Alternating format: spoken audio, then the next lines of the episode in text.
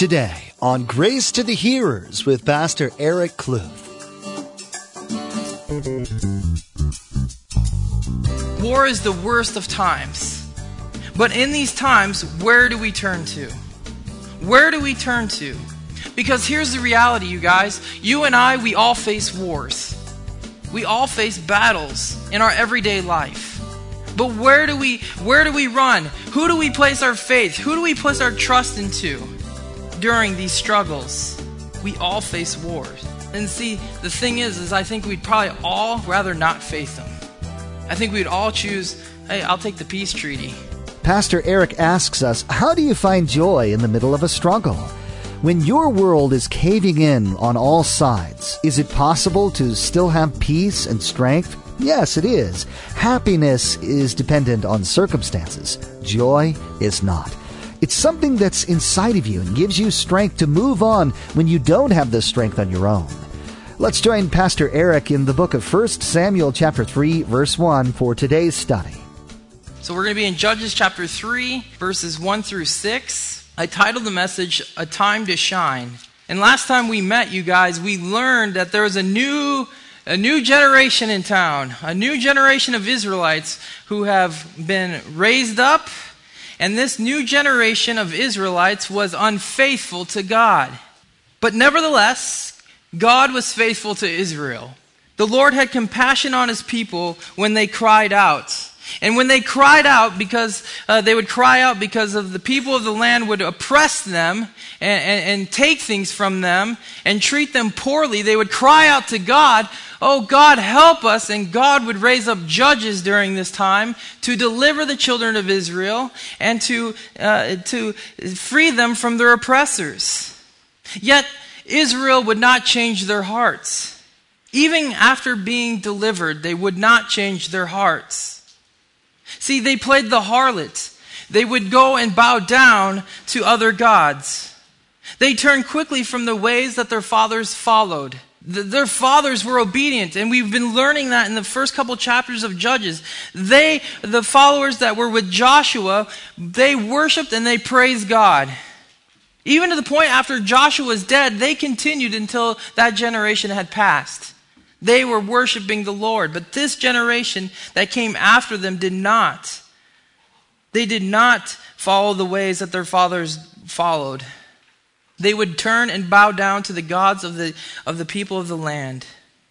And so, as God, though, would raise up these judges to save the people, because God said that, you know what, if you're not going to follow my ways, the people of the land will become a thorn to you. Their ways will be a trap for you. And so that trap, the Israelites sure enough fell into those traps and then they cry out. But these judges that God raised up would deliver them from them. But then when the judge died, guess what the children of Israel would do? They would revert backwards and they would act even more corruptly than they did before they cried out to God. Does that make any sense to anybody? No. I don't understand it. But that's what they did. See, Israel at this time would give God lip service. They would cry out in times of emergency. Oh, God, help us. We have fallen and they're treating us poorly. Please help us, God. Where are you at? And God, being compassionate and a God of love, He would deliver them. But again, it was just a lip service. They were just crying out because they didn't want to be in trouble. This is a great eye opener to believers to those who say that they follow the Lord. Because in times, uh, when do we call on God? Is it only in times of emergency? And then do we then revert back to what we were doing before? See, as I've mentioned before, you guys, God is not here to serve us. We're here to serve Him. See, we need to stop treating God like He's a genie in a bottle. Oh, God, please help me with this. I'm in trouble right now. Yes, we need to go to God in all times, but He's not a genie in the bottle. We are here to serve Him, Him, Him alone. And because of this heart that Israel had would just cry out to God during times of trouble, God became angry with the children of Israel. God said in chapter 2, verse 21, it should be on the screen, it says, I also will no longer drive out before them any of the nations which Joshua left when he died. God said, you know what? Because of this wickedness in your heart, of you really truly wanting to follow, follow these false gods, I'm not going to drive out the inhabitants of the land. No more. Not quickly. And so tonight we will look at why God left these nations in the land. So we're going to read verses 1 through 6 and then come back through it. It says this in chapter 3, verse 1 Now these are the nations which the Lord left, that he might test Israel by them that is, all who had not known any of the wars in Canaan. This was only so that the generation of children of Israel might be taught to know war, at least those who had not formerly known it. Namely, five lords of the Philistines and all the Canaanites, the Sidonians, and the Hivites who dwelt in Mount Lebanon, from Mount Baal Hermon, from the entrance of Hamath. Verse 4. And they were left that he might test Israel by them, to know whether they would obey the commandments of the Lord, which he had commanded their fathers by the hand of Moses. Thus the children of Israel dwelt among the Canaanites, the Hittites, the Amorites, the Perizzites, and the Hivites, and the Jebusites. Verse 6 And they took their daughters to be their wives, and gave their daughters to their sons, and they served their gods. Why did God leave the nations in the land? Well, the text tells us that he was going to leave them in the land to test Israel. He was going to leave them in the land to test Israel. It also tells us that God left these nations to teach warfare to those who had not yet experienced war. Now, looking at the testing part, what is the first thing that comes to your mind when somebody says test? You start to freak out. Maybe I do, because I didn't like tests, right? Or you say, oh, great, a test. This is not going to be a good thing. Take yourself back into school days, you guys. Tests were terrible. No tests. No, just kidding. We don't like naturally test. But what is the purpose of testing? Well, I'll tell you. A test is a procedure intended to establish the quality, performance, or reliability of something before it is taken into widespread use. See, before anything is used, like product wise, don't you think that they test those things? Oh, we're just going to come up with this brand new spray bottle uh, that cleans carpets, but we're not going to test it on anything. Here, put it on the shelves for nine ninety nine. You know. Oh, and when you spray it on your carpet, it turns it blue. We didn't know that because we didn't test it. No, things get tested, okay, before they get used. Okay, so for example, I hope you guys can follow me on this, but this is just the way I'm thinking. Car wax, okay? Now, there's a lot of different car waxes available, okay? There's a lot of different car waxes that you can buy. Now, waxing a car or truck, this is a big deal because it takes like three to six hours to put the wax on, to buff it out, to really get that shine back. It takes a long time. Now, when you buy wax, what is the whole purpose of buying wax? Well, one, to protect your paint, but also, really, what, you, what are you really trying to achieve here? The showroom shine. The showroom shine. Okay? Now, you will spend a lot of effort and you'll do a lot of things uh, to get that showroom shine. Maybe some of you. Okay, so this is a big decision. And I will stand at the aisle of the wax sometimes when I'm getting ready, when I do wax my car, and I look at all the different bottles of wax, and I'm like, okay, this one looks good. This one says it fills scratches. This one, uh, you know, will bring back the paint. All right. You know, and I look at all these different waxes, and I'm trying to find out what is the best wax. I'm looking at all the new kinds of waxes, and I'm hoping that these waxes will be good, as probably be better than the wax that I used before because I want that showroom shine on my car. And so before, this has a purpose, okay? Before I wax my car, before I invest that three hours, guess what I'm to do? I'm to, te- well, wash it. Okay, you guys are car washers. Good. I'm going to test the wax. And I'm not to take the wax to a good part of my car. I want to see what it does in the dull area, the rough area. I want to see how it brings back because once I see that, that's going to make me bubble over with joy because I'm like, oh yeah, this thing's coming back to life. Okay? So you're going to test it. And you're going to test that area that is faded because you want to see if the manufacturer is faithful to their commitment. Like, you know, Shine Pro 400, that'll bring back the faded paint, right? And restore it to showroom quality.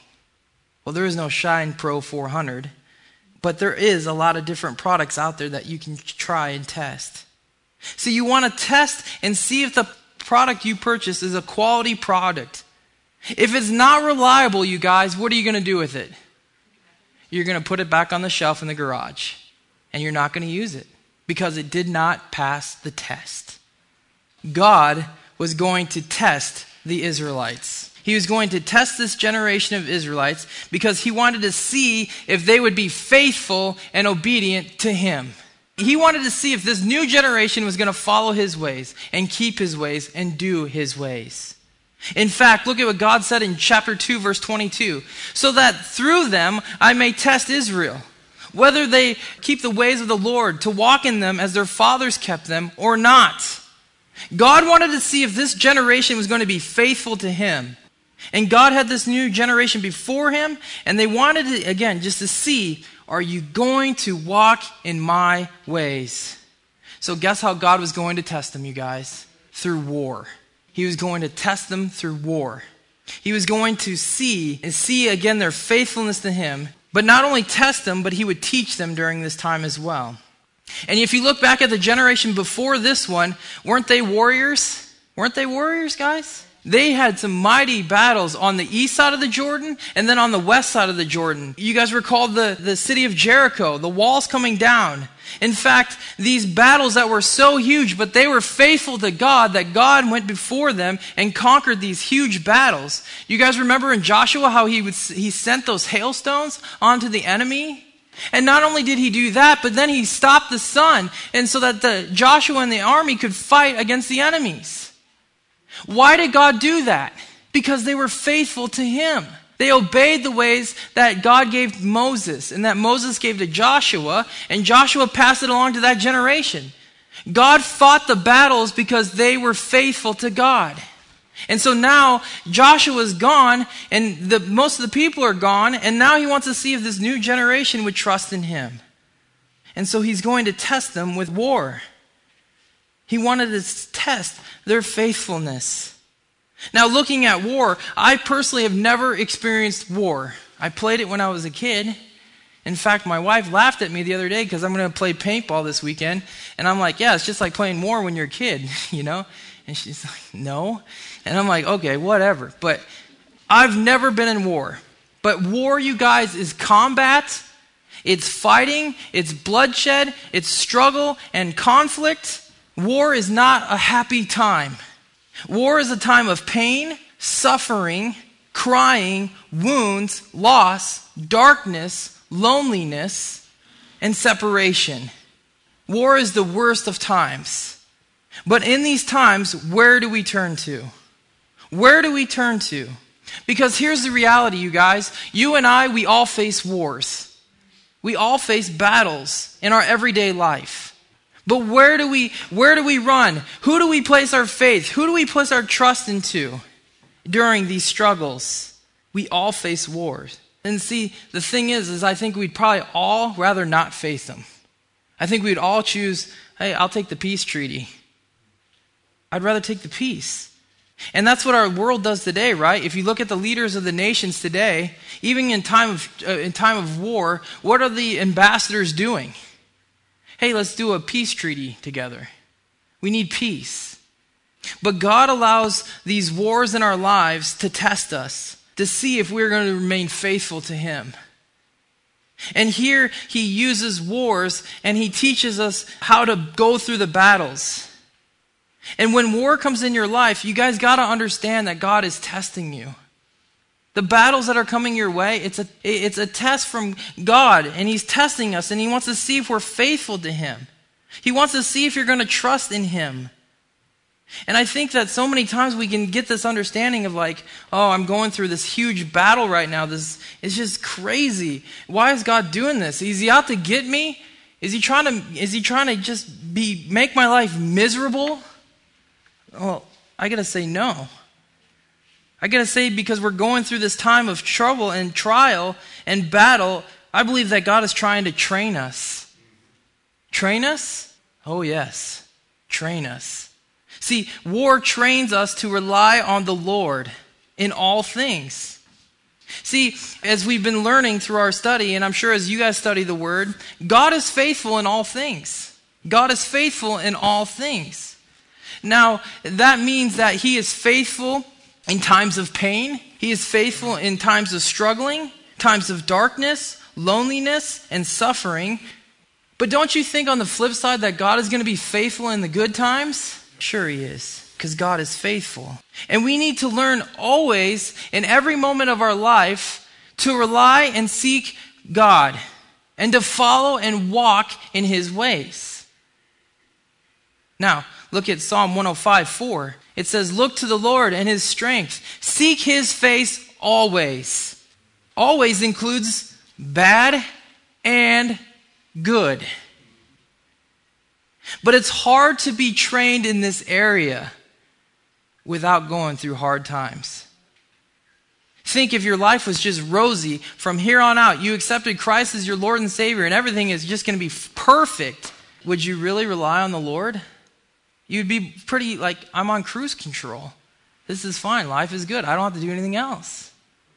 But as long as we are living on this earth, we are going to face trials. We're going to face battles. And we need to seek Him in the good times and in the bad times and remain faithful to Him and do His ways and to walk in those ways. We have to be obedient in all things. See, James tells us in James 1 2 through 4, it says, My brethren, count it all joy when you fall into various trials, knowing that the testing of your faith produces patience, but let patience have its perfect work, that you may be perfect and complete, lacking nothing. And so in time of battles, we hear people always say, well, just count it all joy, brother. Count it all joy. Uh, but you don't have to be happy during this time. That's not what that verse is meaning, right? Oh, on the contrary, that is what it is saying. Joy is happiness. Joy is happiness. I've heard it a lot of times, you know, from different pastors saying it's just being remaining and, and understanding, and you don't have to be happy about this. But God's word says to count it all joy and to be happy during these times. And what is happiness? What does being happy mean? It means being content with the situation. The only way you can be joyful or happy in times of war is by walking in the ways of the Lord, trusting in Him, knowing that God is fighting the battle. And so I guess you don't have to walk around with a smile on your face, but you can be content in your heart. You can be content in your heart that God is doing a work and that you're going to continue to maintain His ways and do His ways in all things. And so, how many of us, like God, you know, fight the battle for us in the times of war? I mean, because being happy is knowing that God is fighting for us. How many times do we let God fight the battle? We see war and we see the outcomes of war and we feel defeated. But how many of us just step back and say, you know what? I'm content with this situation and I'm going to be happy. I'm going to be joyful that God's got this under control and that God is going to fight this battle for me. See, Proverbs 21 31, uh, it says, The horse is made ready for the day of battle, but the victory belongs to the Lord. And so when we face wars, we face battles, but the victory belongs to who, gang? the Lord. We can be ready for these things just as the horse is ready for battle. But really, who is is the horse winning the battle? No. It's God who's winning the battle. And knowing that war will happen, being faithful to the Lord is the key. It's the key to success. Letting him fight for you.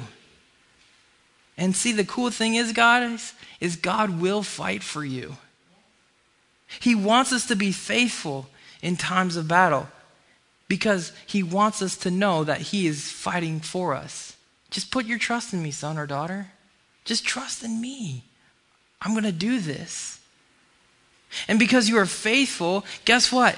If you're faithful to God, God will use you beyond your imagination.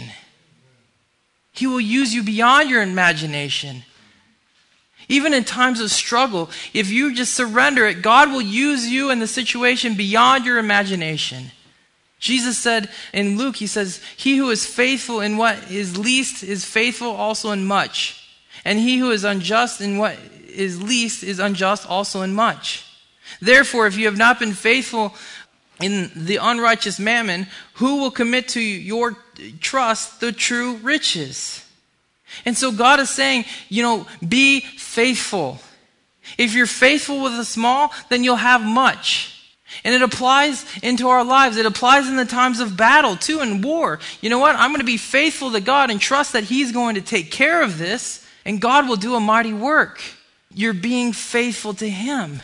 He's going to use that faithfulness. And so when God tests you in a small area, know that He wants to use you for a large area. In those times of battle, don't look at it like, woe is me, but yes, God, what are you getting ready to do with me? But He needs to see if you'll be faithful.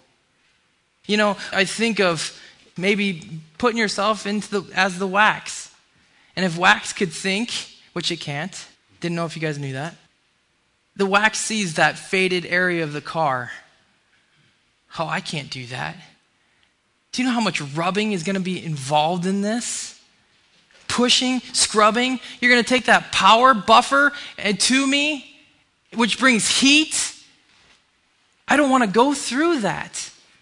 And same thing in our lives. We see the battle before us and we see how hard it's going to be. And we don't know if we want to be faithful and let God take control. And we don't know if we want to continue to walk in his ways.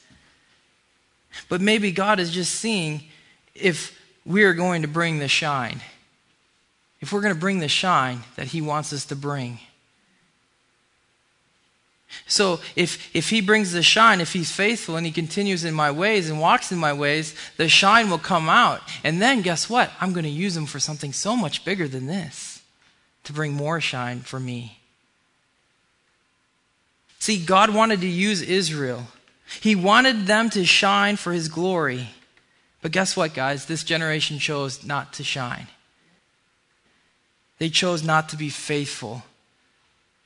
But here's the cool thing about our God He always seems to come back to us. He always seems to come back to us, even if we've been put back up on the shelf. Have you guys ever felt like you've been put back up on the shelf? because there was a time of not being faithful to God. And you're just like, oh, I blew it. I knew that I was supposed to shine for him in this time, but I blew it. I didn't do it. Oh, I'm just going to sit up on the shelf and God's done with me, you know? You're just sitting there like, boo hoo. But God, being a merciful God and a just God, guess what he does? He, he and a gracious God. He's gracious. He comes back to that shelf. Man, this one, I think this one's going to really bring out a shine again. I'm going to bring it down and I'm going to apply it again to this hard area. He gives us another chance. He gives us time, another opportunity to shine for him, for letting us trust back into him and letting us let him do his ways in our lives. Praise God for that. He gives us opportunity to shine. You've been listening to Grace to the Hearers, the radio ministry of Pastor Eric Kluth of Calvary Chapel Coolidge in Coolidge, Arizona. CD copies of today's study are available when you email us at info at gracetothehearers.com. That's info at gracetothehearers.com. Today's message, as originally presented at Calvary Chapel Coolidge, can be downloaded from our website at gracetothehearers.com. If you can't get to your computer to download or place your order, you can always call us at 520 723 7047. We'll be happy to help you. Again, that number is 520 723 7047. We're so blessed by the technology that we have these days. Most of us have numerous versions of the Bible. Now, with mobile technology, we have the Bible right on our phones and tablets. Grace to the Hearers is available in podcast format. Simply log on to gracetothehearers.com and follow the links to subscribe to the Grace to the Hearers podcast, or simply search for Grace to the Hearers in the iTunes Store. Again, our web address is www.gracetothehearers.com. Finally, we'd like to ask that you prayerfully consider helping us continue to expand the radio ministry of Grace to the Hearers. You can do so by securely donating a gift of any amount at gracetothehearers.com. Just click on the donate button. Now, please place a marker in your Bibles and make plans to join us again. Pastor Eric will continue teaching verse by verse through the book of Judges, right here on Grace to the Hearers.